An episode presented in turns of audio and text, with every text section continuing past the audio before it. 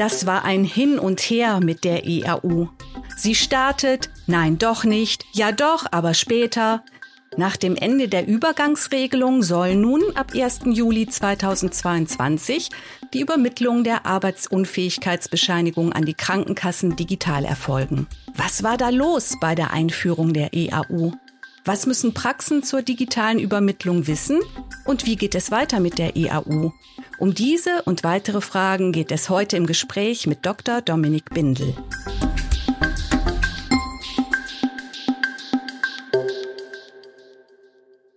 Liebe Hörerinnen und Hörer, herzlich willkommen beim Medatix Podcast. Mein Name ist Christiane Irle.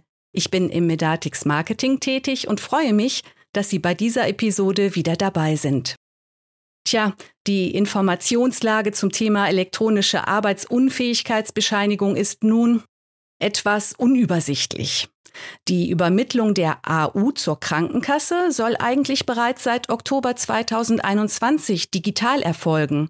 Es gab dann jedoch eine Übergangsregelung bis 30. Juni 2022. Und das betrifft ja nur eine Ausfertigung der AU, die für die Krankenkasse.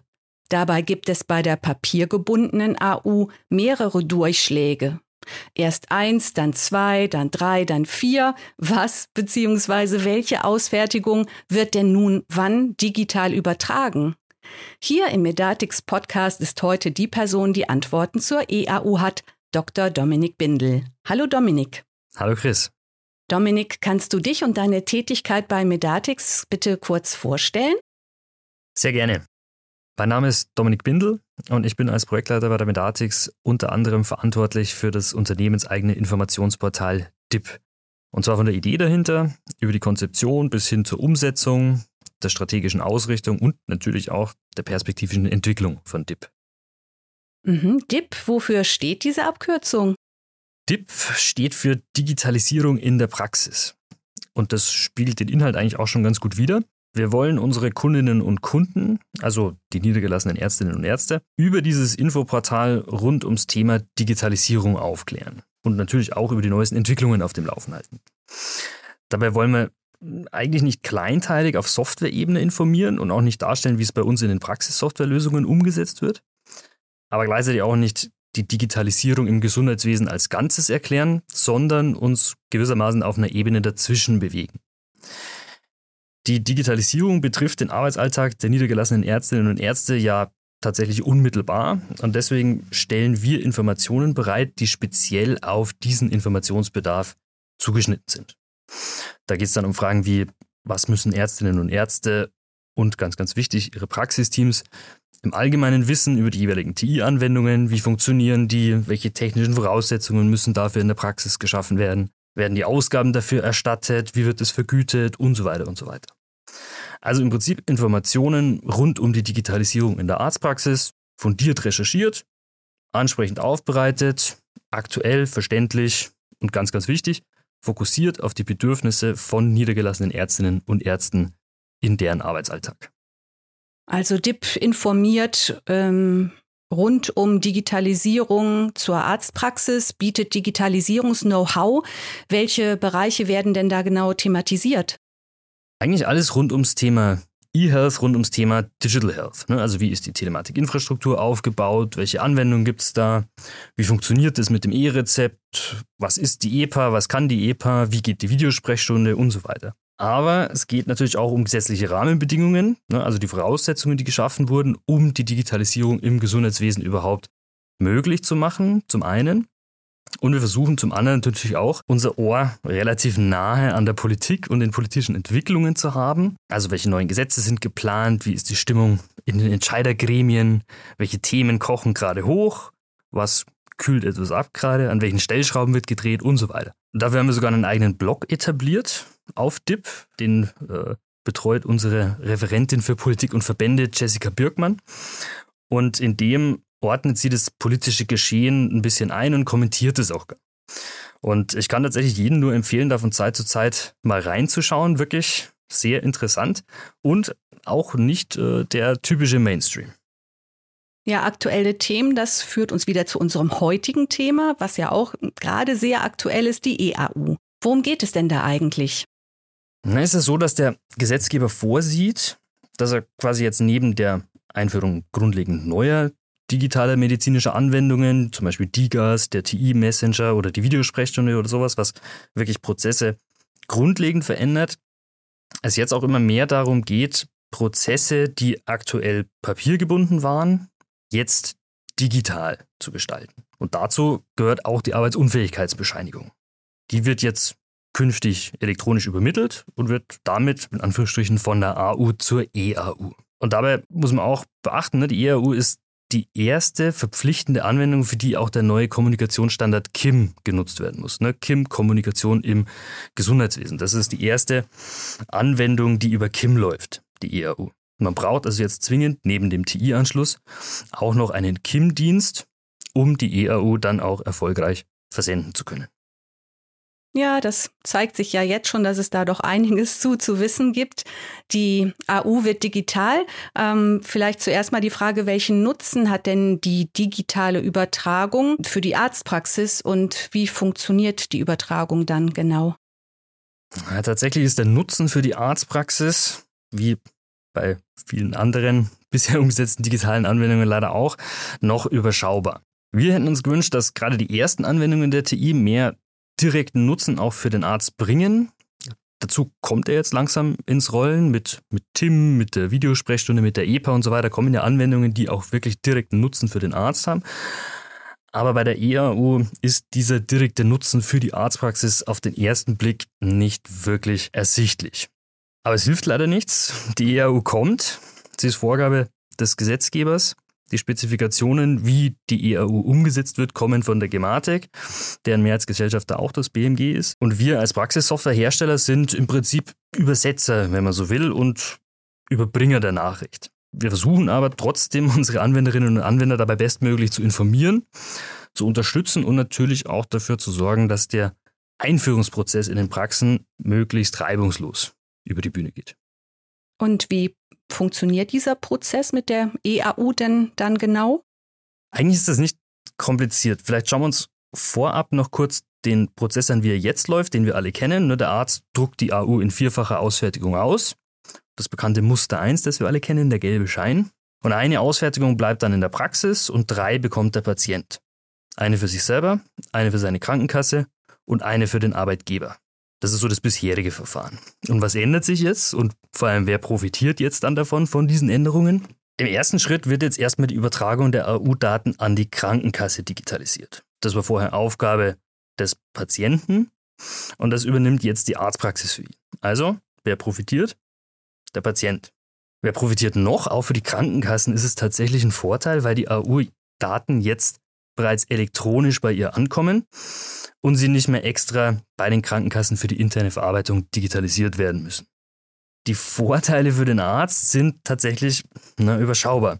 Er spart sich zwar jetzt das Ausdrucken der Papierausfertigung, die in der Praxis bleibt, und auch das Ausdrucken der Ausfertigung, die der Patient an die Krankenkasse schickt, aber er muss ja immer noch ein Exemplar der AU für den Patienten selbst ausdrucken und für dessen Arbeitgeber ausdrucken, das Ganze unterschreiben und dem Patienten mitgeben. Außerdem muss er jetzt das Papier, auf dem gedruckt wird, auch noch selber bezahlen.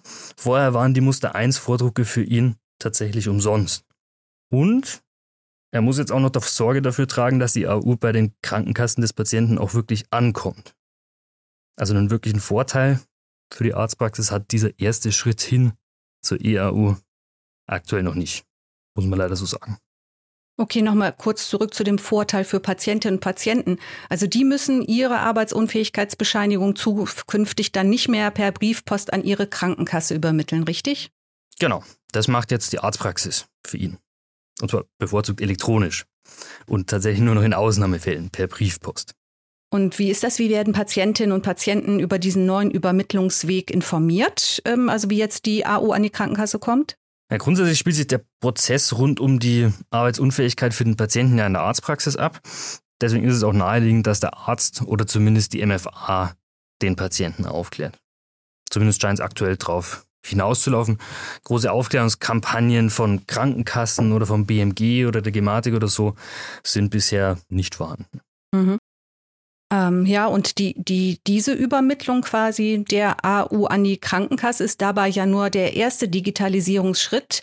Das hattest du eben schon angedeutet. Weitere werden folgen. Darauf kommen wir vielleicht später nochmal zurück. Denn schon bei der Einführung dieses ersten Schritts der IAU gab es ein ziemliches Hin und Her. Was war denn da los? Beziehungsweise wie war denn die ursprüngliche Planung eigentlich? Na, für die ursprüngliche Planung muss man eigentlich nur ins Gesetz schauen. Im Termin Service- und Versorgungsgesetz, also das TSVG. Da steht drin, dass der elektronische Versand der Arbeitsunfähigkeitsbescheinigung für alle Ärztinnen und Ärzte seit dem 1.10.2021 verpflichtend ist. So steht es im Gesetz. Und ab dann soll die EAU das Muster 1 ablösen, also den gelben Schein quasi obsolet machen. Und es soll nur noch sogenannte Style Sheets geben, die dann auf ganz normalem weißem Papier ausgedruckt werden. Man braucht also diese Muster 1 Vordrucke nicht mehr. Style Sheet, was ist das genau? Style Sheet ist äh, ein Begriff, den die Gematik geprägt hat. Hört sich kompliziert an. Im Grunde genommen sind Style Sheets aber nichts anderes als Formatvorlagen. Also zum Vergleich vielleicht, der gelbe Schein war auch schon so eine Formatvorlage, allerdings vorbedruckt, auf der man dann im Prinzip die relevanten Informationen wie Name des Patienten, Adresse des Patienten, Dauer der Arbeitsunfähigkeit und so weiter ergänzend zusätzlich mit aufgedruckt hat. Und bei den Style Sheets macht man jetzt in der Praxissoftware das gleiche wie beim Muster 1 auch, druckt aber dann einfach das komplette Formular als Ganzes auf normalem Druckerpapier aus und nicht mehr auf dem Vordruck. Das ist eigentlich der einzige Unterschied. Inhaltlich bleibt alles so wie beim alten Verfahren auch. Aber vielleicht noch zurück zum, zur Einführung der EAU. Da gab es, wie du gesagt hast, tatsächlich ein ziemliches Hin und Her mit dem Ergebnis, dass die gesetzlich vorgegebene Frist für den Start jetzt nicht eingehalten wurde. Der ist vom 1.10. letzten Jahres jetzt auf den 1.7. dieses Jahres verschoben worden. Und was hat zur Fristverschiebung ähm, geführt eigentlich? Was war der Grund dafür? Das kann man tatsächlich an einem Punkt nur schwer festmachen. Es waren mehrere Gründe, die da zusammengespielt haben. Zum einen war der ursprüngliche Stichtag für die Einführung der EAU noch in der, ich nenne es mal, Hochbelastungsphase der Corona-Pandemie. Und da haben Ärztinnen und Ärzte tatsächlich einfach mehr mit der Pandemiebekämpfung und mit der Versorgung der Patienten zu tun gehabt und waren damit beschäftigt, als sich mit dem Thema Digitalisierung auseinanderzusetzen. Zum anderen hat es aber auch viel mit der technischen Befähigung der Arztpraxen zu tun. Die ist ja tatsächlich, wie die Geschichte gelehrt hat, nur recht schleppend vorangegangen. Ich meine damit den Anschluss an die TI, das Besorgen eines KIM-Dienstes, die Ausstattung der Ärzte mit einem EHBA und so weiter. Das war zum damaligen Zeitpunkt längst nicht in allen Praxen gang und gäbe. Und außerdem, das muss man auch sagen, waren zum Stichtag auch noch nicht alle Krankenkassen in der Lage, EAUs zu empfangen. Und die Ärztinnen und Ärzte haben sich dann natürlich die berechtigte Frage gestellt, naja, selbst wenn ich selber dazu in der Lage bin, auch technisch in der Lage bin, eine EAU zu versenden, warum sollte ich es machen, wenn sie auf der Gegenseite nicht empfangen werden kann? Und das hat natürlich zu Frust geführt und dann auch dazu geführt, dass Ärzte wieder aufs alte Muster 1 Verfahren umgestiegen sind. Also wie gesagt, man kann es nur schwer an einem Punkt festmachen. Da gab es recht viele offene Baustellen. Okay, ja, und trotzdem war es ja jetzt grundsätzlich schon möglich, dass die ähm, AU digital übermittelt wird. Bei den Praxen und Krankenkassen, die schon über alle technischen Erfordernisse verfügt haben. Also da war es schon möglich. Gibt es denn schon erste Erfahrungen jetzt mit der EAU? Die gibt's, ja. Die KBV hat eine Umfrage unter ungefähr 6000 Praxen gemacht, mit dem Ergebnis, dass tatsächlich die größten Hindernisse für eine Nutzung der EAU immer noch technische Probleme sind. Die Studie hat ergeben, dass da, oder die Umfrage ist ja keine Studie, ist eine Umfrage, hat ergeben, die nur ungefähr, dass nur ungefähr ein Drittel der Ärztinnen und Ärzte, die schon Erfahrungen mit der EAU gemacht haben, sagen, dass das Ausstellen, das Versenden und auch das Empfangen bis auf kleinere Probleme relativ gut läuft. Das ist ungefähr ein Drittel. Zwei Drittel sind aktuell noch unzufrieden mit dem Prozess. Und da vielleicht auch ganz spannend, stand drin, jede fünfte Praxis, die die EAU aktuell nicht nutzt, macht es, weil sie negative Erfahrungen gesammelt haben damit. Darunter auch sehr, sehr viele, die sich gleich zu Beginn der Einführung der EAU also damals im Herbst 2021, technisch ausgerüstet haben und auch startbereit waren. Und die wurden jetzt natürlich verprellt, weil der Prozess damals noch nicht wirklich funktioniert hat. Also es gibt schon erste Erfahrungen, ja, allerdings, sagen wir mal, nicht durchgehend positive. Ja, und damit es funktioniert, braucht es ja auch eigentlich ein grundsätzliches Know-how ähm, zur EAU auch in den Arztpraxen. Wie schätzt du das denn ein? Ist das Thema dort angekommen oder herrscht da noch Unsicherheit? Unterschiedlich. Also es gibt Praxen, in denen die EAU bereits angekommen ist. Die setzen es standardmäßig um, die nutzen die EAU. Es gibt auch Praxen, in denen das nicht der Fall ist. Und die Gründe dafür, wie wir es schon gehört haben, sind vielfältig. Ne? Also mangelnde Erkenntnisse über die neuen Abläufe, viele auch Skepsis gegenüber der TI und so weiter und so weiter. Und jetzt gilt tatsächlich die Praxen, in denen es noch solche Informationsdefizite gibt, die gilt es aufzuklären und die gilt es auch im Prozess mitzunehmen. Das heißt, es müssen auch erstmal wirklich ganz banale Fragen beantwortet werden. Ne? Zum Beispiel, wie funktioniert die EAU im Detail überhaupt? Welche technischen Voraussetzungen muss ich in der Praxis schaffen? Bekomme ich die entstehenden Kosten erstattet? Und so weiter und so weiter. Also es sind sehr, sehr viele, zum Teil auch wirklich grundsätzliche Fragen, die die Ärzteschaft da noch umtreibt. Hm, zum Thema grundsätzliche Fragen, jetzt speziell bezogen auf die EAU. Neben dem Infoportal DIP bietet Medatix auch bei den digitalen Anwendertreffen Meet Medatix jede Menge Informationen zu digitalen Anwendungen. Im Mai fanden jetzt zwei Veranstaltungen zum Thema EAU statt. Für die Teilnehmenden gab es die Möglichkeit, Fragen zu stellen, und zwar über eine Chat-Funktion. Was waren denn da die aktuellen Fragestellungen zum Thema EAU?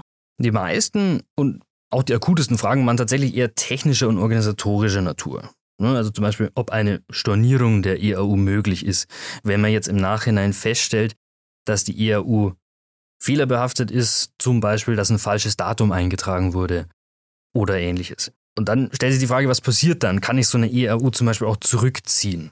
Ne, das waren so Fragen. Ja, was wäre da jetzt zum Beispiel die Antwort? Lässt sich das problemlos ähm, zurückziehen? Ist das möglich? Ja, das ist möglich. Man kann die EAU stornieren, wenn man so will. Das muss allerdings innerhalb von fünf Werktagen nach der Ausstellung passieren. Und für die Stornierung, da wird ganz einfach eine eigene KIM-Nachricht erstellt. Die muss man auch signieren und die wird dann anschließend an die Krankenkasse übermittelt und so kann man die EAU dann stornieren. Dazu muss der Patient aber nicht nochmal extra in die Praxis kommen, oder? Nee, muss er nicht. Das muss er nicht. Übrigens auch nicht, wenn das elektronische Versenden durch die Arztpraxis an die Krankenkasse mal nicht funktionieren sollte. Also wenn man die ERU einfach nicht versenden kann aus technischen Gründen, warum auch immer, und der Patient auch schon wieder auf dem Nachhauseweg ist. Wie wird das da gelöst? Das kommt so ein bisschen auf die Situation an. Grundsätzlich ist es erstmal so, dass wenn der digitale Versand der EU an die Krankenkasse aus der Praxis raus technisch nicht möglich ist, dann wird sie in der Praxissoftware in Anführungsstrichen erstmal auf Halde gelegt. Und wenn es dann technisch wieder möglich ist, dann wird sie nochmal versendet. Entweder automatisch oder man muss das Ganze nochmal manuell anstoßen. Das hängt aber ganz von der Praxissoftware ab. Das wäre ein Szenario. Wenn man jetzt als Arzt beim Ausstellen oder beim Versand bereits weiß, dass die EAU jetzt und auch am nächsten Werktag nicht elektronisch verschickt werden kann, weil es zum Beispiel eine Störung in der TI gibt oder ähnliches, dann sollte der Arzt dem Patienten neben der persönlichen Ausfertigung für ihn und für den Arbeitgeber einen zusätzlichen unterschriebenen Ausdruck mitgeben, den der Patient dann per Post an seine Krankenkasse schicken kann. So wie es jetzt beim Muster 1 tatsächlich auch der Fall ist. Das wäre ein weiteres Szenario. Es kann aber auch sein, dass so eine Störung der TI erst im Nachhinein entdeckt wird und der Patient schon wieder weg ist. Kann auch passieren. Dann muss die Praxis die Papierbescheinigung selber an die Krankenkasse schicken. Gute Nachricht dabei, Gute Nachrichten muss es ja auch geben. Ja, genau. Dafür gibt es eine Gebühren, dafür gibt es eine Gebührenordnungsposition, über die man den Postversand an die Krankenkasse abrechnen kann. Und die GOP kann man dann übrigens auch abrechnen, wenn es Probleme auf Seiten der Krankenkasse gibt, wenn die die ERU nicht empfangen können. Kann ja auch nochmal sein. Dafür kann man diese GOP eben auch abrechnen. Aber ganz wichtig, das gilt nur für den Postversand der ausgedruckten Style Sheets. Also nicht für das Versenden von Muster 1. Da vielleicht kleiner Tipp am Rande, gerade für das letzte Szenario, wenn man die Komfortsignatur nutzt, dann kann man die meisten Störungen eigentlich direkt im Prozess erkennen. Und dann ist der Patient auch noch vor Ort, dann ist er noch da und man kann ihm die zusätzliche Ausfertigung einfach mitgeben. Deswegen Empfehlung meinerseits, wenn möglich, immer die Komfortsignatur nutzen. Also insgesamt, auch mit den verschiedenen Szenarien, klingt das jetzt schon aufwendig. Ist das auch so? Ja, die Frage nach dem Mehraufwand hören wir tatsächlich häufig und sie ist auch durchaus berechtigt. Gleichzeitig kann man sie aber auch nicht eindeutig beantworten, leider.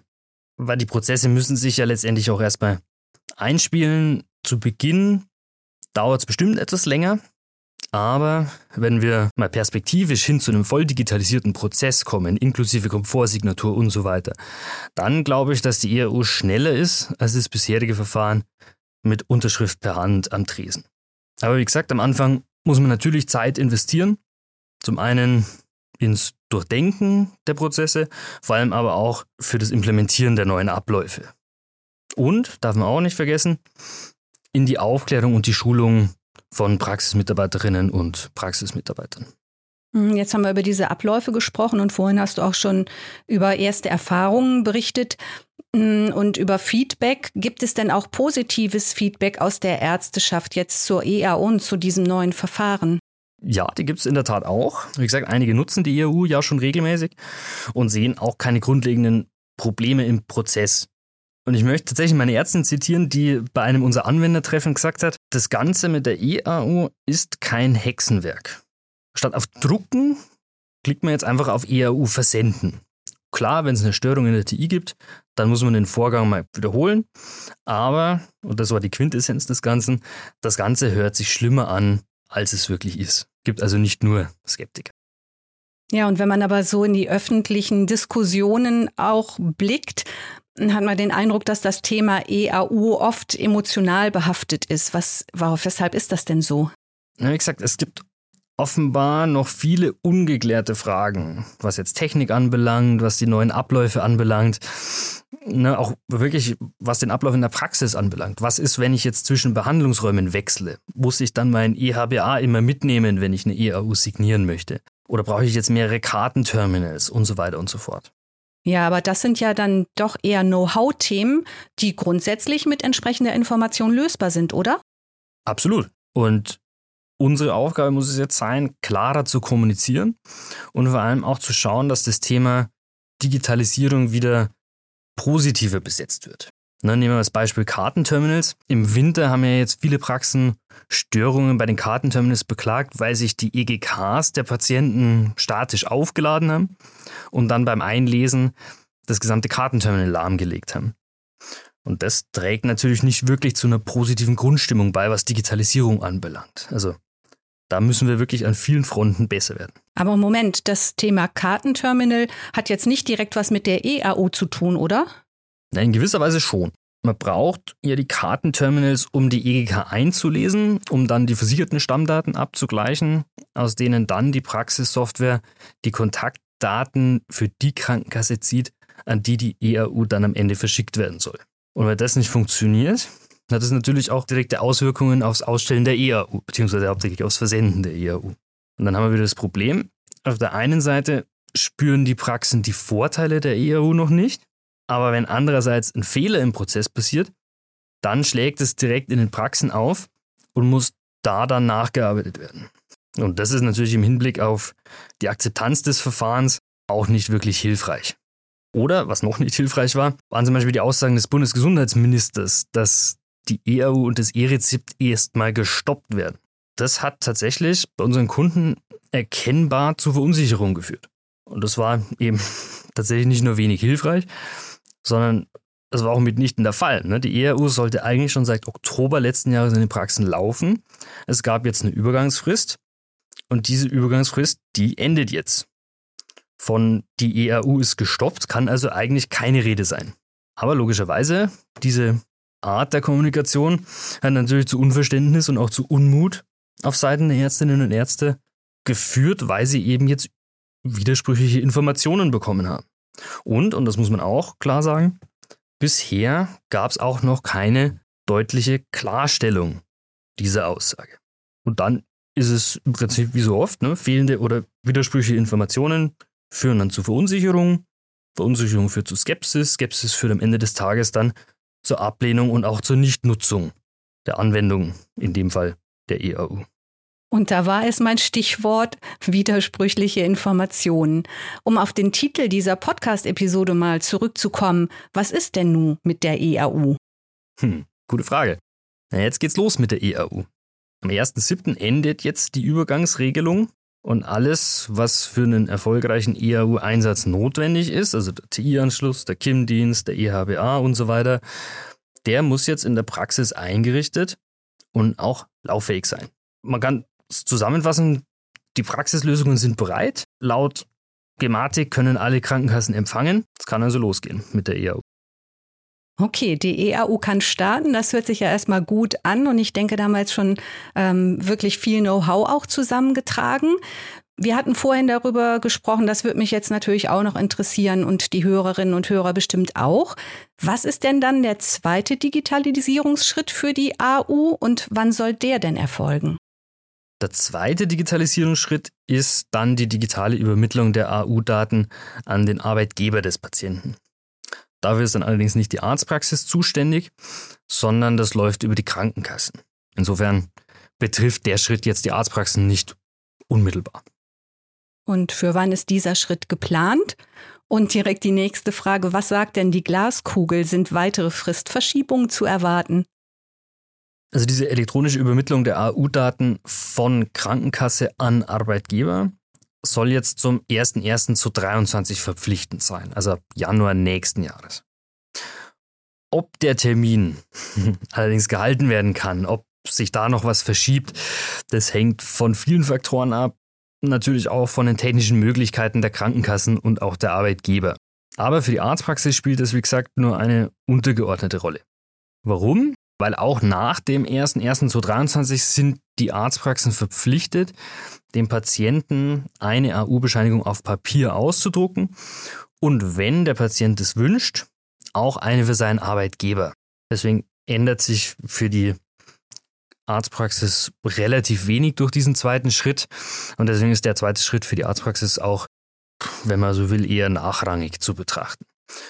Grundsätzlich endet jetzt aber erstmal Stand heute die Übergangsfrist für den ersten Schritt also für die Übermittlung der AU-Daten von der Arztpraxis an die Krankenkasse.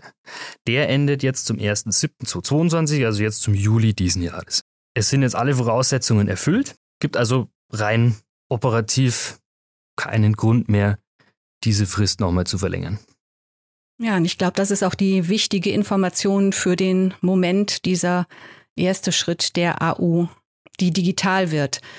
Danke für den Ausblick. Und ähm, wenn es jetzt zum 1.7. dann wirklich losgeht, was würdest du den Ärztinnen und Ärzten und dem medizinischen Fachpersonal raten, was sie tun können, um sich jetzt bestmöglich auf die EAU vorzubereiten? Eigentlich ganz klar, wenn es nicht sowieso schon gemacht wurde, wenn es nicht sowieso schon passiert ist, sich spätestens jetzt darum kümmern, dass alle technischen Voraussetzungen in der Praxis erfüllt sind. Also dass für alle Ärztinnen und Ärzte, die in der Praxis eine EAU signieren müssen, ein EHBA der zweiten Generation vorliegt, zum Beispiel. Ja, zweite Generation, ganz, ganz wichtig, sonst kann keine qualifizierte elektronische Signatur erstellt werden. Und die braucht man unbedingt, um die EAU wirksam signieren zu können.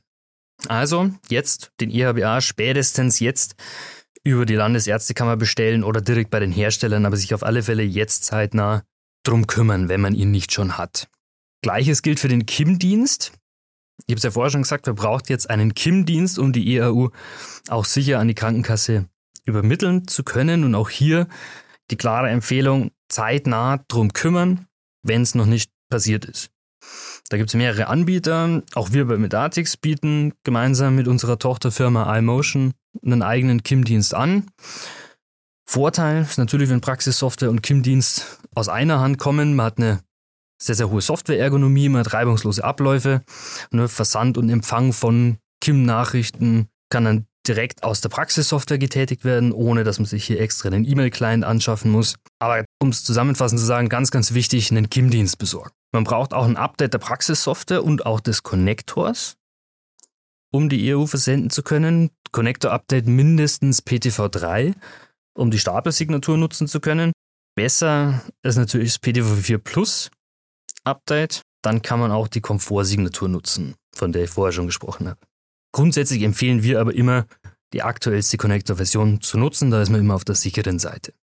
Außerdem sollten Praxen prüfen, ob man vielleicht ein zusätzliches IAS-Kartenterminal braucht oder ob die einzelnen Arbeitsplätze in der Praxis besser vernetzt werden müssen. damit man auch von verschiedenen Standpunkten aus eine ERU ausstellen und signieren kann und die Abläufe einfach reibungsloser funktionieren. Und als letzten Punkt vielleicht, man sollte sich auch im Vorfeld darüber Gedanken machen, ob man vielleicht einen neuen Drucker braucht, um jetzt diese Style Sheets für den Patienten ausdrucken zu können. Man braucht da jetzt keinen Nadeldrucker mehr, weil man ja jetzt nicht mehr auf den Vordrucken ähm, die Informationen weitergibt. Da genügt jetzt ein Standarddrucker. Ne? Wie gesagt, wir brauchen jetzt nicht mehr ähm, auf Sicherheitspapier drucken, sondern wir drucken auf normalem weißem Papier. Da reicht also ein ganz normaler Standarddrucker. Kleiner Tipp dazu vielleicht noch, wenn Sie sich einen neuen Drucker anschaffen, schauen Sie, dass es ein Drucker ist, der eine Auflösung von mindestens 300 dpi hat. Warum? Weil Sie mit dem auch E-Rezepte drucken können. Die E-Rezepte enthalten nämlich einen sogenannten Data Matrix Code, also sowas ähnliches wie ein QR-Code. Und da braucht man eben eine qualitativ gute Auflösung. Es bietet sich also an, dass man das jetzt gleich mitdenkt. Ja, das sind so die Punkte, die ich empfehlen würde, an die ich empfehlen würde, jetzt zu denken. Ärztinnen und Ärzte sollten also jetzt ganz einfach dafür sorgen, dass zum 1.7. alle technischen Voraussetzungen in der Praxis erfüllt sind. Ja, eine klare Aussage und es war jetzt auch eine sehr ähm, schöne Zusammenfassung der Dinge, die man wirklich jetzt benötigt und jetzt auch anschubsen sollte, damit man dann auch startklar ist. Wo kann man das denn nochmal nachlesen oder wo gibt's da noch Informationen zu? Äh, zum Thema EAU und tatsächlich auch generell zu Themen rund um Digitalisierung im ambulanten Sektor sich gerne auf unserer Wissensplattform DIP, Digitalisierung in der Praxis, schlau machen. Wer noch tiefer gehen möchte und sich anschauen möchte, wie das Thema EAU bei der Medatix in den Praxissoftwarelösungen umgesetzt wird, der findet dann entsprechende Tutorials auf der E-Learning-Plattform der Medatix Akademie. Also auch da gerne stöbern, Zeit verbringen und am Ende des Tages dann hoffentlich ebenfalls zu der Erkenntnis kommen wie die Ärztin, die ich vorhin zitiert habe, dass die EAU im Grunde genommen eigentlich wirklich kein Hexenwerk ist. Ja, vielen Dank, Dominik, für deine Einschätzung und die vielen hilfreichen Informationen zur EAU. Wenn Sie, liebe Hörerinnen und Hörer, sich mehr Informationen zur Digitalisierung in der Praxis wünschen, ja, schauen Sie einfach mal im Infoportal DIP auf dip.medatix.de vorbei. Von der EAU bis zur Videosprechstunde erhalten Sie hier verständlich aufbereitete Informationen zu digitalen Anwendungen und Lösungen. Und ähm, für die Medatix-Anwenderinnen und Anwender gibt's weiterhin die übrigens kostenfreien digitalen Anwendertreffen Meet Medatix zu aktuellen Fragestellungen rund um Digital Health.